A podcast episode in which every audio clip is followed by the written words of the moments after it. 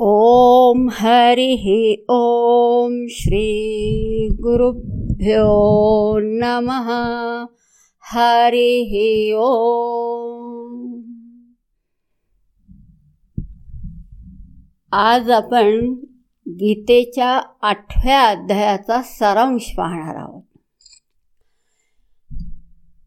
सातव्या अध्यायाच्या शेवटी भगवंतांनी सांगितलं की जो ह्या ज्ञानाने युक्त होतो तो जरा मरण मोक्षाय.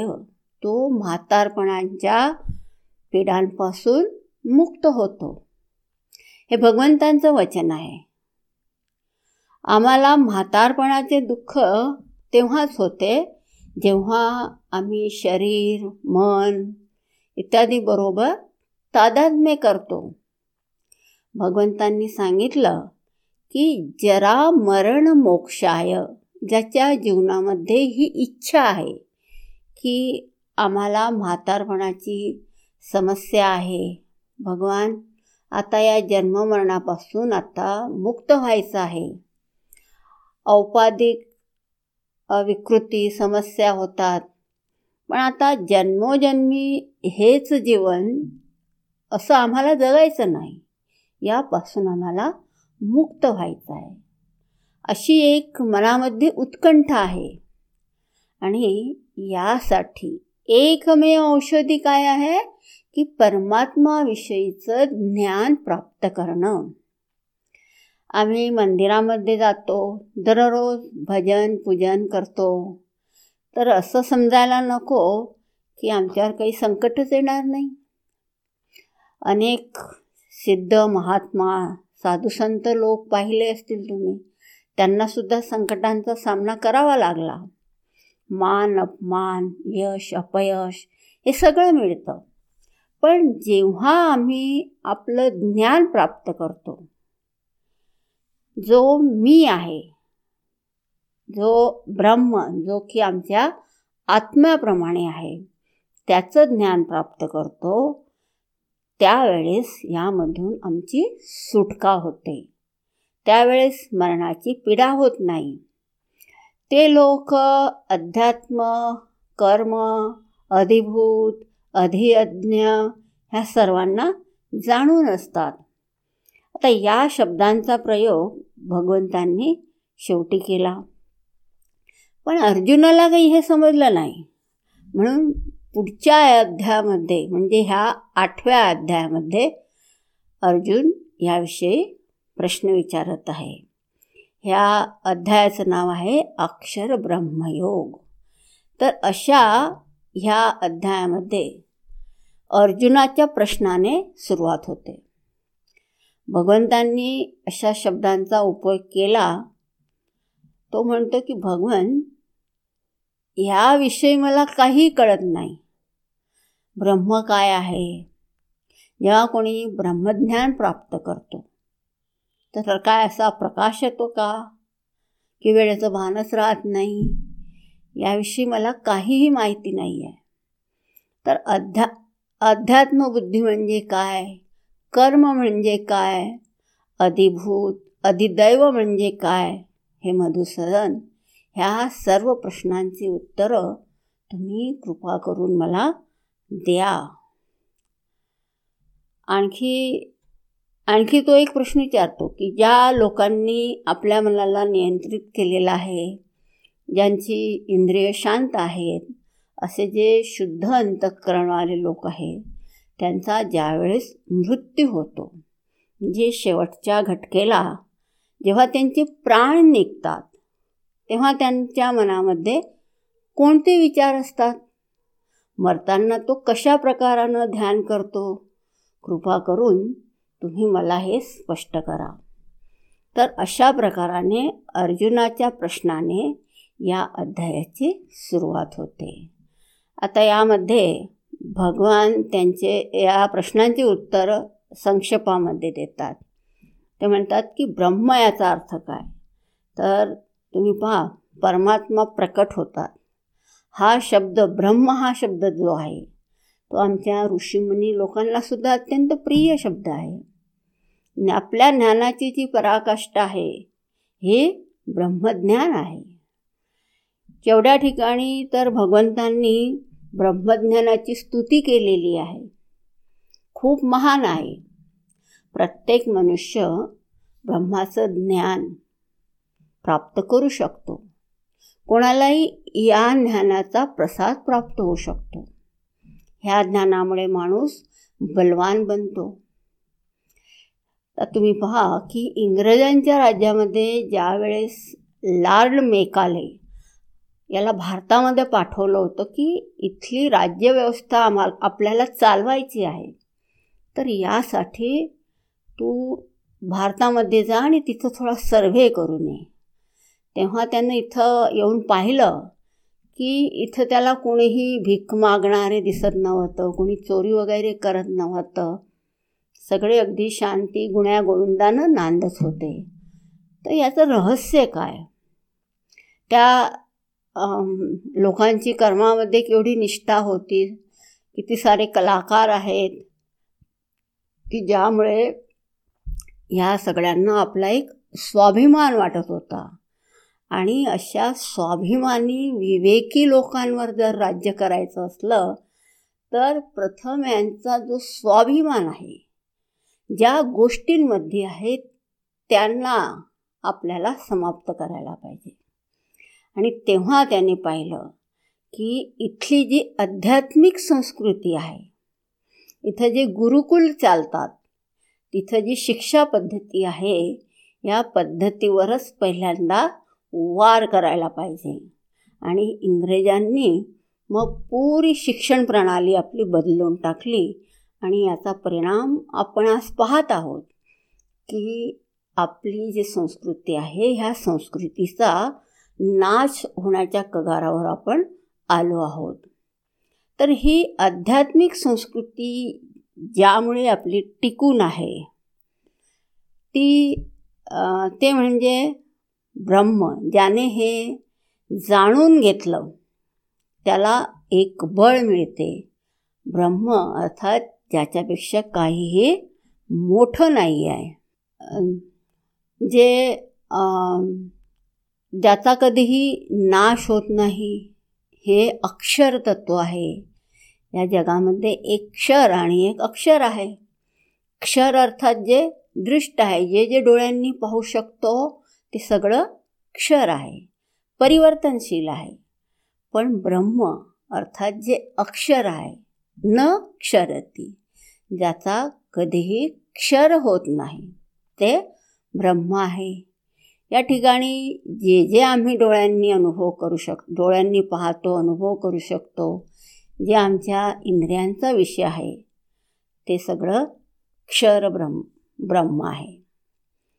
डोळ्यांनी आपण रूपरंग पाहू शकतो कानांनी शब्द ऐकू शकतो तोंडाने बोलू शकतो जिभेने चव घेता येते. हे सगळं कसं आहे? सगळं परिवर्तनशील आहे क्षणिक आहे. एक क्षण ह्या सर्वांचं अस्तित्व आहे तर दुसऱ्या क्षणी केव्हा ते बदलतील सांगता येत नाही म्हणून ते ब्रह्म नाही. तर ह्या सर्वांचं जे मूल तत्व आहे ब्रह्म त्याला जाणण्यासाठी. मग आम्हाला ह्या ज्या सगळ्या गोष्टी बाह्य वस्तू आहे जे त्याच्यापासून आपलं ध्यान हटवलं पाहिजे. जोपर्यंत जसं आकाशामध्ये ढग राहतात तोपर्यंत आपल्याला सूर्य दिसत नाही. तसंच मनामध्ये आपल्या ह्या इतर विषयांचा जर ध्यास असला तर आपल्याला आत्म्याचा अर्थात ब्रह्म जी की आमची वास्तविकता आहे. जे अक्षर ब्रह्म आहे त्याचा साक्षात्कार होऊ शकत नाही. म्हणून मनामधून या बाहेरील विषयांचं महत्त्व आपल्या कमी व्हायला पाहिजे. या क्षर आहे त्यांना गौण केलं पाहिजे. या वस्तू टिकाऊ नाहीत. एक मात्र टिकाऊ काय आहे? ब्रह्म आहे. तर व्यवहारामध्ये या वस्तूंचं महत्त्व आहे. यांच्याशिवाय व्यवहार चालत नाही. पण या वस्तूंवर अवलंबून राहणं हे आमचं अज्ञान आहे. याशिवाय आमचं कसं होणार आहे हे समजणं हेच आमचं अज्ञान आहे. या ठिकाणी ब्रह्मशब्दाने अविनाशीची चर्चा भगवान करतात. परमचा अर्थ आहे जो देश काल वस्तू परिच्छिन्न आहे. सगळ्या देश काळ आणि वस्तूंमध्ये जो आहे तो परम शब्दानं लक्षित केला जातो. जे एका वेळी ज्याची अभिव्यक्ती झाली त्याला परम म्हणत नाही. एक असं तत्त्व आहे की जे प्रत्येक काळ प्रत्येक वस्तू प्रत्येक देशामध्ये आहे ते परम प्रत्येक वस्तूंमध्ये ते सच्चित आनंदाप्रमाणे असते. सत्तेच्या रूपामध्ये प्रत्येक ठिकाणी असते. चित म्हणजे जिवंतता असते. जिवंतत्व कुठे व्यक्त रूपामध्ये तर कुठे अव्यक्त रूपामध्ये असते. जसं ह्या फुलाची सत्ता प्रथम सत्ता आहे नंतर फूल आहे. अशी कोणतीही वस्तू नाही जिची सत्ता नाही. तर अभिव्यक्ती जी काही होते ती परमेश्वराच्या मायाशक्तीमुळे होते. अभिव्यक्तीला सत्तेपासून वेगळं करता येत नाही. पण अभिव्यक्ती ही कशी असते? नाशवंत असते. अविनाशी मात्र सत्ता असते. ह्या दृष्टिकोनामधून पाहिलं तर सर्वदूर ह्या सत्तेचाच खेळ चाललेला दिसतो. विविध रूप पाहत असताना आपल्याला सत्तेला पाहता आलं पाहिजे. तर आपण परमतत्वाला पाहिलं. तर अक्षर जे परमात्मा आहे ज्यांच्यामध्ये देश काल वस्तू कुठलीही सीमा नाही आहे प्रत्येक वेळी प्रत्येक विचारामध्ये ती सत्ता व्याप्त आहे. तर प्रत्येक वस्तूच्या खोलापर्यंत जाण्याने ब्रह्मची प्राप्ती होते. ब्रह्मचा साक्षात्कार होतो. यासाठी आपल्याला मनाला सूक्ष्म बुद्धीला विचारशील करावं लागतं. तर ह्याप्रमाणे ब्रह्म शब्दाचं लक्ष तो आमचा स्वभाव असतो. आमचा मूलभूत जो खरेपणा आहे त्याला स्वभाव म्हणतात. त्यालाच अध्यात्म म्हणतात. तर हे अक्षर तत्व एका विशिष्ट प्रकारानं अभिव्यक्त झालेलं आहे. जी आमची अस्मिता आहे ही अभिव्यक्ती एका विशिष्ट प्रकारानं होते. जसं जीवसुद्धा परमात्मा तत्वाची एक अभिव्यक्ती आहे. प्रत्येक व्यक्ती आपल्या स्वतःला पाहतो तेव्हा त्याची ओळख जी होते ती मीच्या रूपाने होते. या मीवर जेव्हा आम्ही विचार के करतो तेव्हा असं दिसून येतं की यामध्ये सुद्धा किती वेगळेपणा आहे. एका अवस्थेमधून दुसऱ्या अवस्थेमध्ये जातो. तेव्हा कसं परिवर्तन होतं. आपले जुन्या फोटोचे अल्बम आपण पाहतो. त्यामध्ये शरीराने लहान असलं तरी तिथं शरीर मन बुद्धी सगळं काही वेगळं असतं. पण आम्ही म्हणतो की ह्या फोटोमध्ये हा मी आहे. आता आपलं दात पडून गेले आहे केस पांढरे झाले आहे मोठा चष्मा लागला आहे. पहिल्यासारखं आपल्याला दिसत नाही आहे. तरीसुद्धा आपण काय म्हणतो की हा मी आहे. हे कशाच्या आधारावर बोलतो? तर जागृत स्वप्न सुषुप्तीमध्ये सुद्धा प्रत्येक मनुष्य जातो. या तीन अवस्थांचं असं एक चक्र सुरू असते. यामध्ये प्रत्येक जागृत अवस्थामध्ये जसं जागृत अवस्थेमध्ये मी एक कोणी व्यापारी आहे समजा आणि स्वप्नामध्ये पक्षी झालो आणि सुषुप्ती अवस्थेमध्ये तर मी तो सुद्धा राहत नाही. म्हणजे मी व्यापारी आहे पक्षी आहे माझं अस्तित्वच नाही. यापैकी मी काय आहे? स्वप्नामध्ये जो मी आहे तो जोपर्यंत स्वप्न चाललेलं आहे तोपर्यंत आपल्याला कसं खरं भासतं बिलकुल की हो मी ह्याच आहे. तर ह्या ज्या तीन अवस्था आहेत ह्या माझ्याच आहेत. या ठिकाणी अध्यात्माचं रहस्य भगवान सांगत आहेत की अध्यात्माचं रक्ष लक्षण भगवान ह्या ठिकाणी सांगत आहे की जे आम्ही वेगवेगळे रोल धारण करतो त्या सर्वांचं तत्त्व काय आहे हे आपल्याला जाणून घ्यायला पाहिजे. या रूपामध्ये त्या रूपामध्ये कोणत्याही रूपामध्ये असो पण जो मी आहे त्याची सत्ता कधीही समाप्त होत नाही. तीच सत्ता एका व्यापाराप्रमाणे एका पक्षाप्रमाणे असते आणि निर्विशेषसुद्धा तीच सत्ता असते. तर ही सत्ता तेच एक अध्यात्म आहे. त्याच्या खोलामध्ये गेले तर अनेक बाजू मिळतात जे माझ्याशी जुळलेले आहे. तर अध्यात्म ज्ञानामध्ये आपली स्वतःची वास्तविकता शोधली जाते. आज आम्ही जे काही बनलो आहे ते आम्ही आपल्या स्वतःशी तादात्म्य केलं आहे म्हणून आहे. आणि त्याचाच आपली आम्ही अभिमान करतो. आम्ही आमचा नवीन परिचय असा कोणी ना कोणी वस्तू व्यक्तीबरोबर तादात्म्य करून देतो. पण खोलपर्यंत पाहिलं तर या सर्व गोष्टी कशा गौण होऊन जातात. तर मग आम्ही अध्यात्माचा शोध घेतो. नंतर कर्माविषयी सांगितलं की कर्म म्हणजे नेमकं काय? मनुष्य कर्म करतो. जनावरंसुद्धा जनावरं कर्म करीत नाही. मनुष्याची जी आहे ती कर्मयोनी आहे आणि पशुपक्ष्यांची भोगयोनी आहे. तर मग काय फक्त हातपाय हलवणं म्हणजे कर्म होतं का? कारण जनावरंसुद्धा आपल्या खाण्यापिण्यासाठी काही ना काही मेहनत तर करीत असतात. जसं कुठं साखरेचा एखादा कण सांडला गेला तर तिथं मुंग्यांची कशी लाईन लागते हे तुम्ही पाहिलंच असेल. त्यामध्ये त्या मुंग्या कोणत्याही प्रकारचा प्रमाद करीत नाही आळस करत नाही. सतत त्या लागून राहतात. बैलसुद्धा किती काम करतात? तर आपल्या खाण्यापिण्याची व्यवस्था करताना हे पशुपक्षीसुद्धा अत्यंत बिजी असतात. पण मग याला कर्म म्हणतात का? तर असं नाही. आज आपण पाहत असतो की खूप सारी शास्त्रोक्त कार्यसुद्धा असतात. पूजा पाठ अभिषेक अनुष्ठान तीर्थयात्रा इत्यादी अनेक धार्मिक कार्यसुद्धा करत असतो. पण ह्या कर्मामुळे काही फरक पडत नसेल तर त्याला कर्म म्हटलं जाईल का? नाही. आवश्यक नाही की हे कर्मच करीत असतील. तर यासाठी कर्म म्हणजे काय? हा एक महत्त्वपूर्ण प्रश्न आहे. आणि ह्या ठिकाणी भगवान सांगत आहे की भूतभावोत भव करो विसर्ग कर्मसंगीत म्हणजे सगळ्या भूतमात्रांना उत्पन्न करणारी जी सृजनशक्ती म्हणजे ती आहुती त्याला कर्म म्हणतात.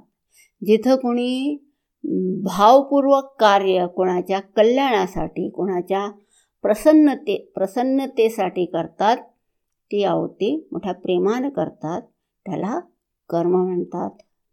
जे कार्य आपल्या सवयीनुसार करतो ज्यामध्ये कोणताही भाव नसतो कर्तव्यबुद्धी नसते संकल्प नसतो. त्याला कर्म म्हणत नाही. तर पसंती नापसंतीनुसार प्रतिक्रिया होत असतात ते कर्म होत नाही. तर कर्तव्यबुद्धीनं प्रेरित होऊन कोणतंही कार्य करण्यासाठी आपण स्वतंत्र असतो. आपण करू शकतो नाही करू शकतो किंवा वेगळ्या पद्धतीनं करू शकतो. तर ही स्वतंत्रता फक्त मनुष्याजवळच असते. यालाच भगवान म्हणतात की हे कर्म आहे. आणि कर्म हे सदैव एक भावपूर्वक अभिव्यक्ती असते. तिथं एक नवीनता असते. कोणाच्या हितासाठी कार्य होतं तर असं जे कार्य त्याला कर्म म्हणतात. जोपर्यंत एक संकल्प नाही आहे दृष्टी नाही आहे त्यामध्ये कोणत्या प्रकारची सृजन सृजनात्मकता नाही आहे आणि भावना नाही आहे तोपर्यंत ते कर्म नाही. तर अधिभूत म्हणजे काय तर सांगतात की पंचमहाभूतांपासून बनलेली जी सृष्टी आहे जी अनुभवाचा विषय आहे जी नश्वर आहे पाहता पाहता नष्ट होते ती त्याला अधिभूत म्हणतात. ही सृष् सृष्टी टिकून राहील त्यासाठी आपली शक्ती खर्च करायला नको. प्रत्येक परिवर्तन सृष्टीमध्ये परिवर्तन हे अपरिहार्य आहे. ते होतच राहते. पण त्याच्या परिवर्तनामध्ये सुद्धा एक सुंदरता असते. प्रत्येक बदल सुंदर असतो. ज्या ज्या वस्तू सदैव बदलत असतात भौतिक पदार्थांनी बनलेले आहेत ते अधिदैव आहे. आणि जो परमपुरुष आहे सर्वांमध्ये जी चेतनता आहे देवता शब्दाचा अर्थ इथं प्रकृतीच्या शक्तीसाठी केला आहे. प्रकृती जड आहे पण त्यामध्ये चेतना आहे. देवतांचे सुद्धा एक देवाधिदेव आहेत. अधियज्ञ शब्दाचा प्रयोग त्या परमपुरुषासाठी केलेला आहे. अधियज्ञ म्हणजे काय?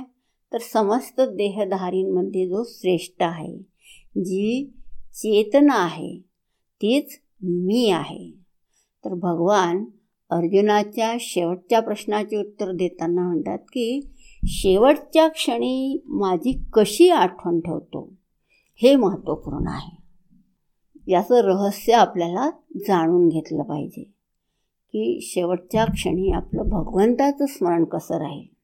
आता तुम्ही पा शेवटच्या क्षणी जेव्हा प्राण शरीरामधून निघतात तेव्हा शरीराचं जे सामर्थ्य आहे ते शिथिल होत जातं. बोलू शकत नाही. नाडी क्षीण होत जाते. विचार करू शकत नाही. आपली संकल्पशक्ती उरत नाही.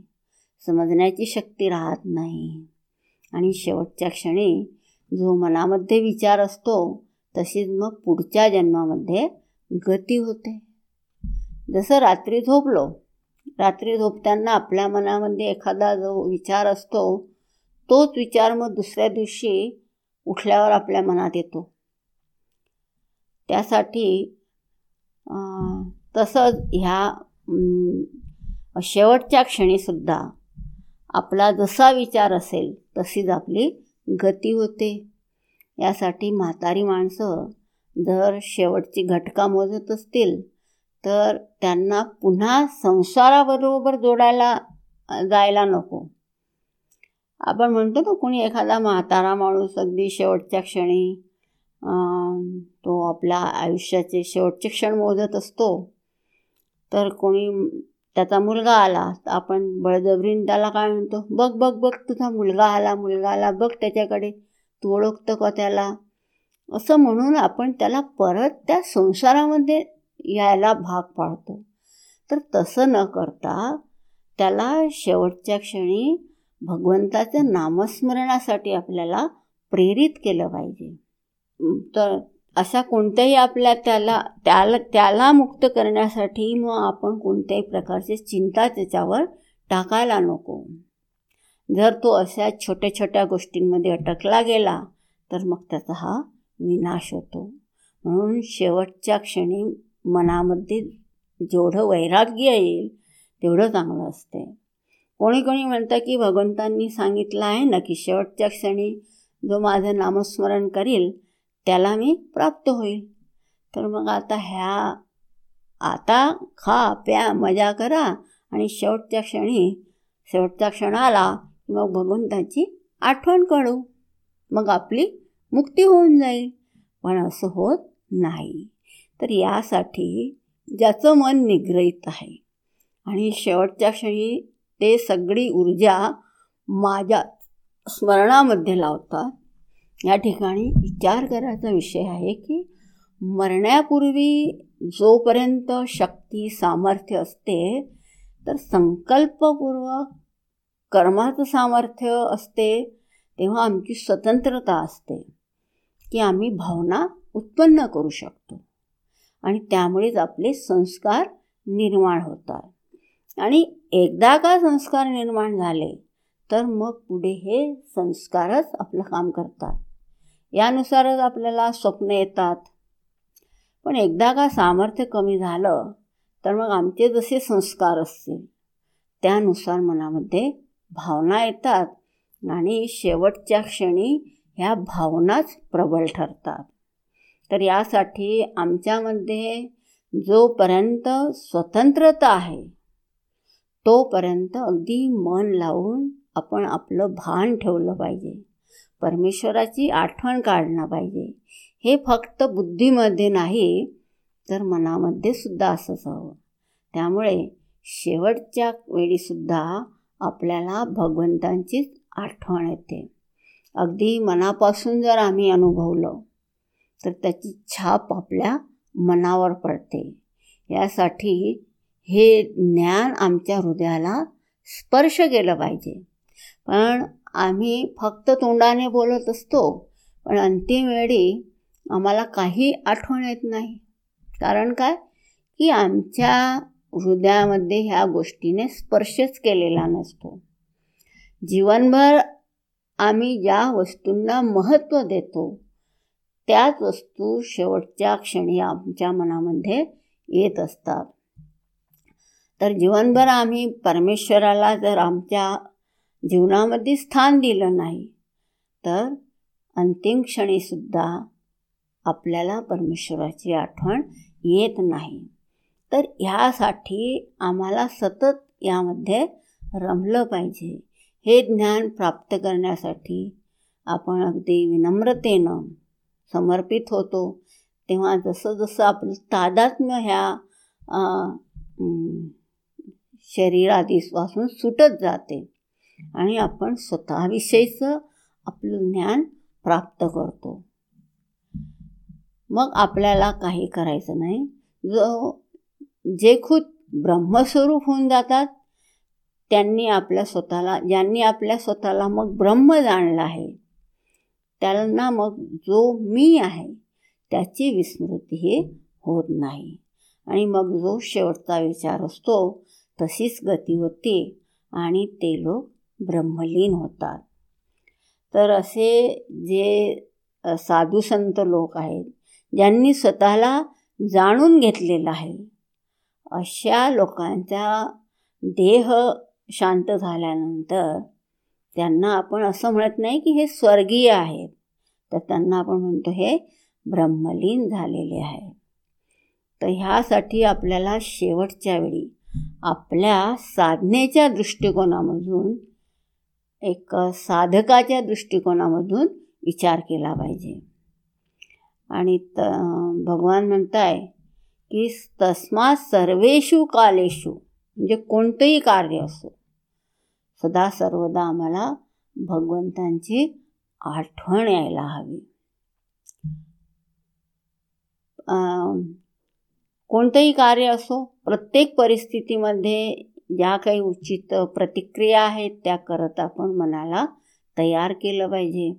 आणि यासाठी आमचं मन आणि बुद्धी दोन्ही आपल्याला दोन्ही दृढ केले पाहिजे. म्हणजे काय? मनामध्ये भावना आणि बुद्धीमध्ये निश्चय दृढ होणार व्हायला हवे. त्यावेळेस भगवान काय सांगतायत? माम अनुस्मर युद्धाचं गीतेचा हा जो संदेश आहे हा एक कर्म आणि स्मरण हा एक समन्वयात्मक संदेश आहे. यामध्ये सांगितलं की भगवंताचं स्मरण करा आणि कामकाजसुद्धा करा. आता याचा समन्वय कसा करायचा? कारण जेव्हा कोणतंही कार्य करतो तेव्हा ईश्वराद्वारा प्रदत्त परिस्थिती समजून आपण त्याच्यामध्ये जी काही उचित आहे ते कार्य करायला हवं. भगवंतांनी आपल्याला एक प्रकृती दिलेली आहे आपलं एक कर्तव्य कर्म दिलेलं आहे. यानुरूप कार्य करून ते भगवंताच्या चरणाला चरणावरती आपण एक भावपुष्प समजून वाहत असतो. आमची ही पूजा बनायला हवी. पूजेमध्ये भावना काय असते की आम्ही ज्यांची पूजा करतो आहे त्यांना हे सगळं प्रिय आहे म्हणून करतो आहे. हाच पूजेचा प्राण आहे. तर आमचं एक स्पष्ट ध्येय आहे की ईश्वराच्या प्रसन्नतेसाठी आम्हाला काम करायचं आहे. आता या ठिकाणी भगवान सांगत आहे की माम अनुस्मर युद्धाचं. याचा अर्थ शब्दशा नाही घ्यायचा. शब्दशा अर्थ घेतला तर मग लोक म्हणतात की गीता आमच्यामध्ये लढाई करते. म्हणजे गीता जर मग आम्ही घरामध्ये आणली तर आमच्या घरामध्ये लढाई होते बुवा. पण असं नाही आहे. महाभारत महाभारतामध्ये सुद्धा ही लढाई चालली होती. पण असं नाही या ठिकाणी जे अर्जुनाचं जे कर्तव्य कर्म आहे ते लढाई होतं. आणि म्हणून भगवंतांनी त्याला सांगितलं की मामनुस्मर युद्धचं.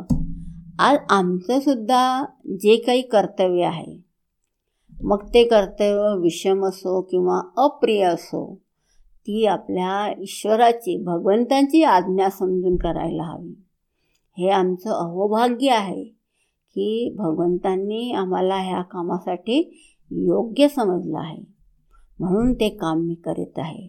तर ह्या ठिकाणी केवळ कामच करत राहिलो आणि भगवंताचं स्मरण केलं नाही तर असंही व्हायला नको. केवळ भजन करणं किंवा केवळ कामं करणं हे बरोबर नाही तर याचा एक समन्वय झाला पाहिजे. आमचं भजन असं नाही की सकाळी एक तास केलं मग झालं तर भजन सतत चाललं पाहिजे. हे कसं होईल? तर आम्हाला एका सत्तेची जाण आहे की जी करुणामयी सत्ता आहे जे आमचे भगवान आहेत त्यांच्या कृपेनंच मी हा श्वास श्वासोच्छ्वास करीत आहे.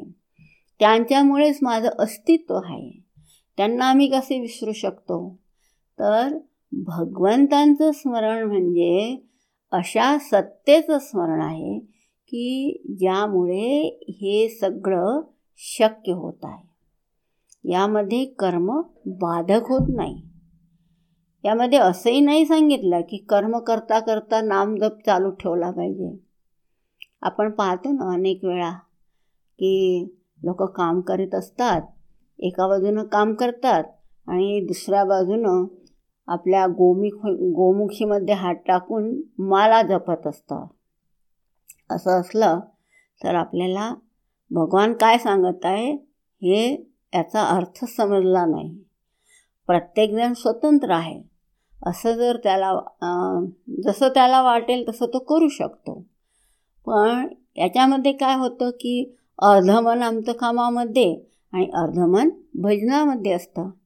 तर यामध्ये विशेष कर्म सजगतेनं कर्म होण्याची संभावना मग कमी होते. तर एकाच मनानं कर्म आणि त्याच मनानं भजन.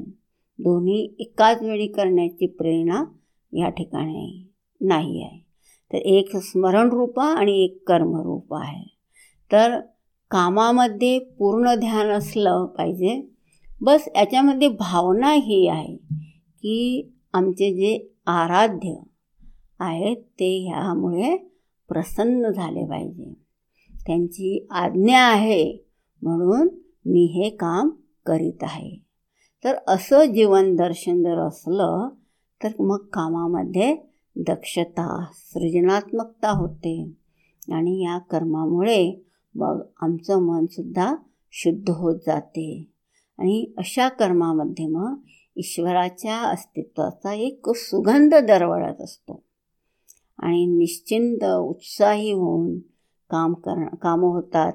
हीच जीवन जीवन जगण्याची एक कला आहे. तर बस मनामध्ये फक्त जीवनाच्या परम सत्याचं स्मरण आहे.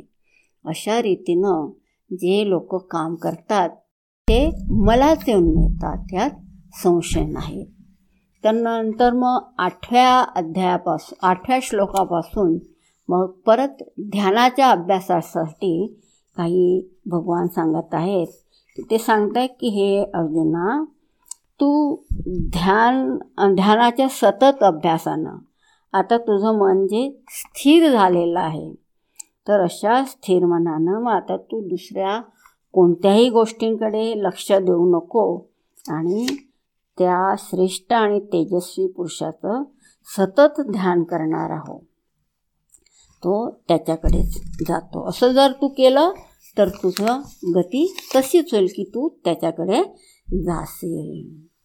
आता ह्या सांगितलं की तू ज्या श्रेष्ठ पुरुषाचं सतत चिंतन करायचं आहे मग त्यांचं गुणविशेष कोणते आहेत? तर सांगितलं की कविम पुराणम अनुशासितारम इत्यादी. की जे जो कोणी त्या सर्वज्ञ पुरातन सर्व जगाचा जो स्वामी आहे अणुपेक्षाही जो सूक्ष्म आहे सर्वांचा जो आधार आहे ज्याच्या रूपाची कल्पना येत नाही. अशा सूर्यासारखा तेजस्वी जो अंधकाराच्या पलीकडे आहे. अशाचं तू ध्यान कर. तर ध्यान कशाचं करायचं आहे? तर याच्यासाठी ही लक्षणं आपल्याला वेगवेगळी याच्यामध्ये आपल्याला भगवंतांनी सांगितलं. आणि मग त्याच्यामुळे काय होणार आहे? तर सांगितलं की मग हा जो अशा रीतीनं हा योगी अभ्यास करत असतो तो अशा अभ्यासामुळे मग ज्यावेळी मृत्यू त्याच्यासमोर येते शेवटच्या क्षणी मग तो आपलं जे मन आहे तो आपलं मन हे भक्तिपूर्वक आपल्या योग सामर्थ्यानं अविचल करतो. म्हणजे आता मनामध्ये कोणतेही दुसऱ्या प्रकारचे विचार त्याच्या मनामध्ये नसतात आणि आपले आपलं एक योगिक क्रिया सांगितली की आपले प्राण दोन्ही भुवयांमध्ये स्थिर करतो आणि त्या परमपृष्ठ परम सर्वश्रेष्ठ दिव्य पुरुषापर्यंत तो पोहोचतो. मग ध्यानाची प्रस्तावना म्हणून आणखी ह्याच्यामध्ये सांगताय की असे जे वेदवेत्ते आहेत ज्याला अक्षर ब्रह्म म्हणतात जे निग्रही आणि वैराग्य संपन्न ज्यात प्रवेश करतात. ज्याची इच्छा करून जे ब्रह्मचर्य व्रताचे पालन करतात. त्या ओंकार पदाबद्दल मी तुला संक्षेपाने सांगितलं सांगतो. तर ओम ह्या ह्या ओम हा जो शब्द आहे ह्या ध्यानाची प्रस्तावना ह्याच्यामध्ये भगवान सांगत आहे की जो अक्षर ब्रह्म आहे ज्याच्यामध्ये जे निग्रही ज्यांनी आपल्या इंद्रियांना आपल्या ताब्यात ठेवलेलं आहे आणि ज्यांच्यामध्ये वैराग्य आहे जे त्याच्या त्याच्या आणि ब्रह्मचर्याची ब्रह्मचारी व्रताचं जे पालन करतात आहे तर अशांना ह्यामध्ये प्रवेश करण्यासाठी त्या पदाबद्दल ते आपल्याला संक्षेपात सांगत आहे. की ते काय म्हणत आहे की मग सर्व देहाची आपली सर्वद्वारे बंद करून मनाला हृदयामध्ये निमित करून मग आपला जो प्राण आहे त्या प्राणाला मस्तकामध्ये स्थापित करून योगाभ्यासात तो स्थिर होतो. आणि त्याच्यामध्ये मग पुढे सांगताय की त्यामुळे काय होतं की मग ब्रह्माचं जे पद आहे ओम हे एकाक्षर आहे. त्याचा उच्चार करतात आणि माझं शरीर माझं स्मरण करून जे शरीर सोडून जातात तो परमपदाला पोचतो तर परमपदाला कोण पोचतो तर त्यांनी सांगितलं की जे निग्रहित ज्यांनी आपलं मन निग्रहित केलेलं आहे जे आपला सगळे सर्वद्वार आणि संयम्य संयम्य म्हणजे आता मनामध्ये बाकी कुठल्याही बाह्य विषयांचं चिंतन नाही आहे. अशा मनामध्ये आपल्या अंतःकरणामध्ये ते एक योगाभ्यास करतात आणि त्याच्यामध्ये जे ब्रह्माचं जे प्रतीक आहे ओम ह्या एकाक्षराचं उच्चारण करून मग माझं स्मरण करतात आणि शरीर सोडतात. ते लोक कुठं जातात? तर त्यांनी सांगितलं की ते लोक परमपदाला पोचतात. तर मग ह्या ध्यान मार्गानं हे लोक वाटचाल करणारे आहेत. तर अशा सर्व साधकांना आत्मतत्वाचं पुनर्शोधन इतकं कठीण असतं का? तर याच्यासाठी सांगितलं की हे पार्था जो सतत एकाग्र चित्त असून दररोज माझं स्मरण करतो.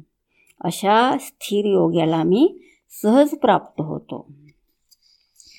आणि मग त्यासाठी सांगताय की ह्या आत्मतत्वाचा जर अनुभव घ्यायचा असला तर त्याच्यासाठी तुला एवढे प्रयत्न करावे लागतात. तर याच्यासाठी काय करायला पाहिजे?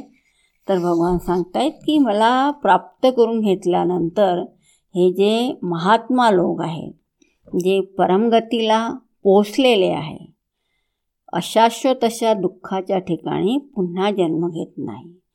म्हणजे ह्या लोकांनी स्वतःचं जे वास्तविकता आहे की मी आत्मा जो की ब्रह्म आहे जो सर्वव्यापी आहे सर्वज्ञ आहे अशा रीतीनं स्वतःला जाणून घेतलं आणि ते लोक मग परमगती त्यांनी प्राप्त केली तर अशा लोकांची मग जे अशाश्वत असं आहे अशा दुःखाच्या ठिकाणी मग पुन्हा जन्म येत नाही.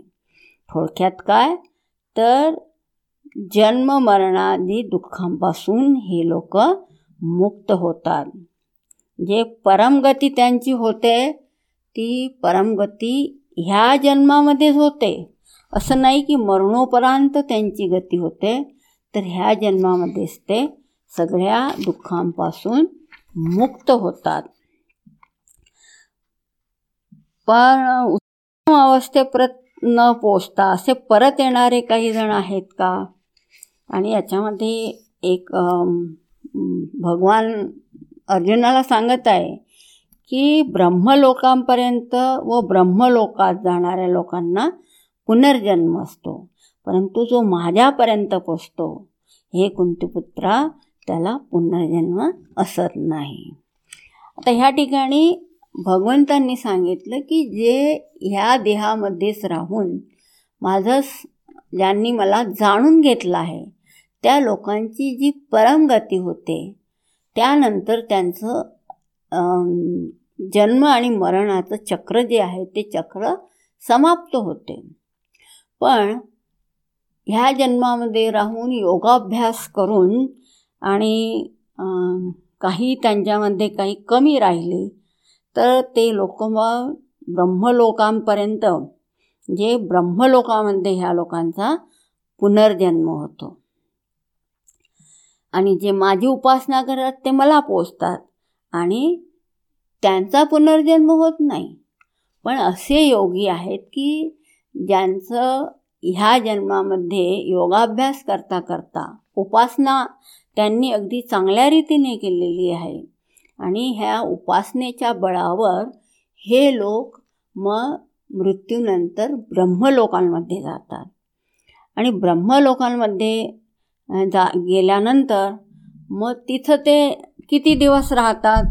तर त्यांची ती गती होती त्याच त्याच्याविषयी सांगताय भगवान की जे लोक ब्रह्म ब्रह्मदेवाचा आता ह्या ठिकाणी तुम्ही पहा. ब्रह्मदेवाचा जो एक दिवस म्हणजे एक हजार युगांनी संपणारा असतो. व ब्रह्मदेवाची एक रात्र म्हणजे एक हजार युगांनी संपणारी हे जाणतात. तर हे तेच अहोरात्र वेत्य लोक दिवस व रात्र जाणतात. म्हणजे ब्रह्म लोकांमध्ये जर गेलं ब्रह्मलोकामध्ये ब्रह्मदेवाचा एक दिवस म्हणजे एक हजार युग. आणि एक रात्र म्हणजे एक हजार युगार तर अशा रीतीनं ते तिथं राहतात. आणि तिथं राहून मग ते काय करतात की ब्रह्मदेवाच्या दिवसाच्या सुरुवातीस अव्यक्तापासून सर्व व्यक्त निर्माण होते. ब्रह्मदेवाची रात्र झाली असता ज्याला व्यक्त असे म्हणतात ते सर्व त्या अव्यक्तात विलीन होतं. जे ब्रह्मदेवाचा जो दिवस आहे त्या दिवसाचा सुरुवात झाल्यापासून जोपर्यंत ब्रह्मदेवाची रात्र होते जे अव्यक्तापासून हे सगळं व्यक्त होतं. आणि ब्रह्मदेवाची जेव्हा रात्र होते त्या रात्र झाली असता ज्याला व्यक्त असे म्हणतात ते सर्व त्या अव्यक्तात विलीन होतं. आणि मग पुन्हा पुन्हा हा जो प्राण्यांचा जो समुदाय जन्माला येतो आणि ब्रह्मदेवाची रात्र झाल्याबरोबर विलयाला जातो आणि ब्रह्मदेवाचा दिवस उजाडताच पराधीन असल्यामुळे पुन्हा जन्माला येतो. तर ह्या ठिकाणी सृष्टी काय तर अव्यक्तामधून व्यक्त होते आणि प्रलय काय तर अव्यक्तामधून अव्यक्त होतो. आता याच्यामध्ये अव्यक्त अभिव्यक्ती ज्यावेळेस होते तर अभिव्यक्तीच्या नंतर जी काही सीमा आहे त्याची ती सीमा तिथं असते. पण ह्या ठिकाणी जे ब्रह्मलोकाविषयीची चर्चा केलेली आहे तर जे लोक योगाभ्यास करतात आणि त्यांना त्यांचं जे अभ्यास त्यांचा बाकी राहिलेला असतो तर ते लोक मग ह्या ब्रह्मदेवा ब्रह्मलोकामध्ये जाऊन जोपर्यंत ब्रह्मदेव तिथं असतात तोपर्यंत ते तिथंच राहतात. आणि आपल्या स्वतःविषयीचं ते ना ज्ञान प्राप्त करून घेतात ब्रह्मदेवाच्या तोंड मुखामधून. तर त्या ठिकाणी त्यांना हे सगळं ज्ञान जे प्राप्त होते की ह्या अव्यक्तापेक्षा श्रेष्ठ असलेलं दुसरं पण स्वतःहून वेगळं असं अव्यक्त शाश्वत तत्व आहे. हे सगळे प्राणी मात्र नष्ट पावल्यानंतर निश्चितपणे नाश पावत नाही. आणि ज्याला अव्यक्त अविनाशी असं म्हटलं आहे ते सर्व परमश्रेष्ठ असं ध्येय आहे असे म्हणतात. तर जो कोणी तिथपर्यंत पोचतात ते पुन्हा परत येत नाही आणि तेच माझं परमश्रेष्ठ निवासस्थान आहे असं भगवान म्हणतात. की ब्रह्मलोकामध्ये जाऊन जोपर्यंत ब्रह्मदेवांचं अस्तित्व आहे तोपर्यंत ब्रह्मदेवाच्या मुखामधून ब्रह्मज्ञान ऐकून घेतात आणि नंतर मग त्यांची गती होते. म्हणजे ते जन्ममरणाच्या चक्रापासून मुक्त होतात. यासाठी ज्याच्यामध्ये सर्व प्राणी मात्र वास करतात व ज्यानं हे सगळं व्याप्त केलेलं आहे तो परमपृष्ठ परमश्रेष्ठ पुरुष केवळ आपल्या अनन्य भक्तीनं त्याला प्राप्त होणार आहे. तर जो स्वतःचं असं ज्ञान प्राप्त करून घेतो की ज्याच्यामध्ये सगळे प्राणी मात्र वास करत आहेत राहत आहेत आणि ज्याने सगळ्यांना व्याप्त करून घेतलेला आहे असा जो परमश्रेष्ठ पुरुष आहे तो केवळ आपल्याला भगवंताच्या अनन्य भक्तीनेच प्राप्त करता येतो. आणि याच्यासाठी मग दोन मार्ग सांगितले की यत्र काले त्वनावृत्तीम आवृत्तीम चैव योगिन. प्रयातायान्ति तं कालं वक्ष्यामि भरतर्षवः भरतर्षभ। की हे भरतश्रेष्ठा योगी मग कोणत्या वेळी मरण पावले असता परत नाही येण्यासाठी जातात आणि कोणत्या वेळी मेले असतात? ते परत येतात. हे सुद्धा त्याला हे सुद्धा तुला मी आता सांगतो. तर भगवान त्यांना प्रथम तो मार्ग सांगताय की ज्यांनी ज्यांना पुन्हा परत येणं तिथून श येता येत नाही. तर जे लोक ब्रह्म जाणतात ते अग्नी प्रकाश दिवस शुक्ल पक्षाचे पंधरा दिवस उत्तरायणाचे सहा महिने ह्या मार्गाने जातात ते ब्रह्मवेते ते ब्रह्मवेत्ते ब्रह्मपदाला पोहोचतात. म्हणजे ज्यांना परत पुन्हा परत येणं नाही अशांचा जो मार्ग आहे तो मार्ग कोणता आहे? तर जोपर्यंत ब्रह्माजी जे ब्रह्माला जाणतात आणि जोपर्यंत ब्रह्माजी आहेत तोपर्यंत ते तिथंच राहतात. आणि तिथं क्रममुक्ती होते. म्हणजे प्रथम भ ब्रह्माजींच्या मुखामधून ते ब्रह्मज्ञानाविषयी ऐकतात आणि नंतर मग त्यांची अशी गती होते की ते ब्रह्मपदालाच पोहोचतात. मग त्यांचं पुनर्जन्म होत नाही. आणि मग दुसरा मार्ग सांगितला की ज्याच्यामधून मग त्यांना परत ह्या ठिकाणी यायचं असते. तर कोणतं आहे? तर त्यांनी सांगितलं की धू धूमो रात्रीस्तथा कृष्ण षण्मासा दक्षिणायनम तत्र चांद्रमसम ज्योतिर्योगी प्राप्य निवर्तते. की जे धूर रात्र कृष्णपक्ष दक्षिणायन दक्षिणायनाचे सहा महिने अशावेळी मृत्यू पावलेला योगी जो आहे तो चंद्रलोकात जाऊन तेथून मग ह्या लोकांमध्ये तो परत येतो. तर अशा रीतीनं त्याचं पुनराजन्म होतो. म्हणजे पुन्हा पुन्हा तो ह्या पृथ्वीवर जन्म घेतो. आता ह्या ठिकाणी सांगताय की शुक्ल कृष्णे गती हे ते जगत शाश्वते एकया यात्यना वृत्तीम अन्यया वर्तते पुन्हा की जगाचं हे जे कृ शुक्ल व कृष्ण असे दोन शाश्वत मार्ग मानले गेले आहेत. तर त्यातील एकाने प्रकाश मार्गाने गेलेला जो मनुष्य आहे तो प्राणी मनुष्य प्राणी पुनर्जन्म घेत नाही आणि दुसऱ्याने अंधकारमय मार्गाने गेलेला प्राणी पुन्हा जन्मास येतो. म्हणजे ज्यानं भगवंताची प्राप्ती करून घेतलेली आहे ज्यानं स्वतःला जाणून घेतलेला आहे असा जो योगी आहे त्याची गती होत नाही. तो पुन्हा जन्म घेत नाही. पण जो अज्ञानी आहे अजूनही तो ह्या बाहेरच्या विषयांमध्ये परावलंबित आहे. तर अशा लोकांची जी गती आहे की त्यांना पुन्हा पुन्हा जन्म घ्यावा लागतो. आणि हे दोन्ही मार्ग आणि त्यांचं जे शाश्वत स्वरूप आहे ते समजावून घेण्यामध्ये निश्चित कोणता फायदा आहे? तर भगवान सांगताय की नैते श्रुती पार्थ जानन योगी मुह्यती कश्चन. तस्मात सर्वेषु कालेषु योगयुक्तो भवार्जुन. की हे पार्था हे अर्जुना हे दोन मार्ग जाणणारा कोणताही योगी मग भ्रमात पडत नाही. म्हणून तू सदा सर्वदा योगयुक्त हो.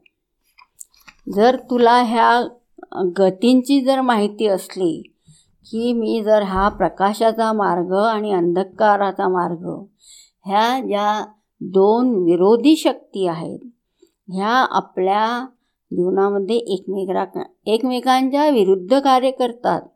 हे समजल्यावर मग जो खरा साधक आहे तो आपल्या अंतःकरणामध्ये मग ह्या मोहाला बळी पडणार नाही. आणि तो पुनर्जन्माचा मार्ग आणि पुन्हा जन्माला न येण्याचा मार्ग हे दोन्ही निश्चितपणे तो जाणून घेतो.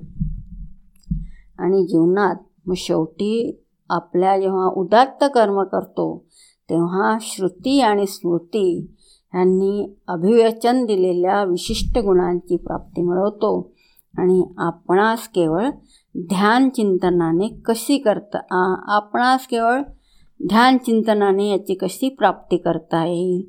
तर याच्याविषयी भगवान सांगतायत की ह्या दोन्ही मार्गांचं ज्ञान प्राप्त करून घेतल्यानं मग तो योगी वेदाध्ययन यज्ञकर्म तप दान ह्यातून उद्भवणारी पुण्यकर्माची जी फळं आहेत.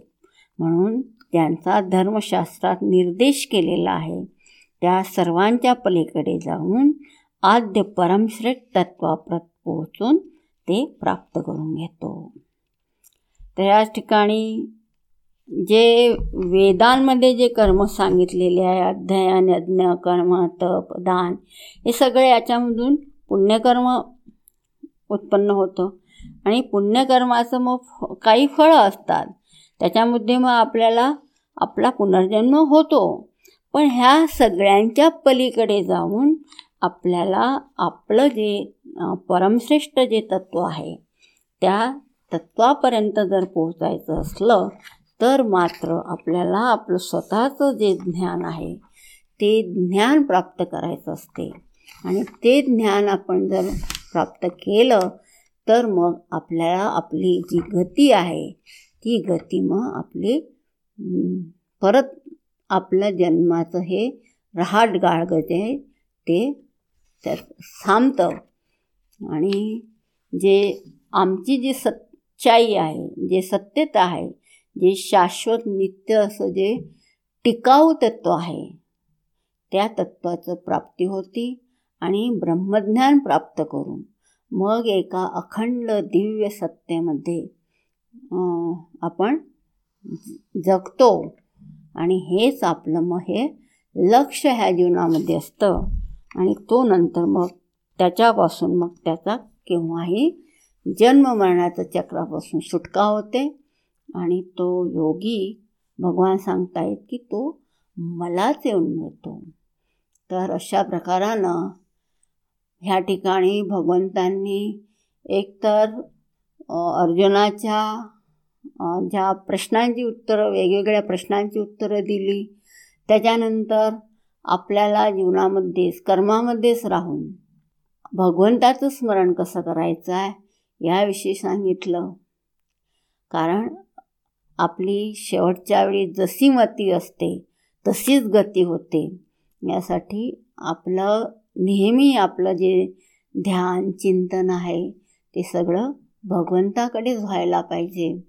आणि नंतर मग आपली ज्या विविध गती होतात त्या गतींविषयी भगवंतांनी ह्या ठिकाणी चर्चा केली की एक स सूर्यमार्गाने गती होते आणि एक चंद्रमार्गाने गती होते. तर सूर्यमार्ग हे उत्कृष्ट गती आहे.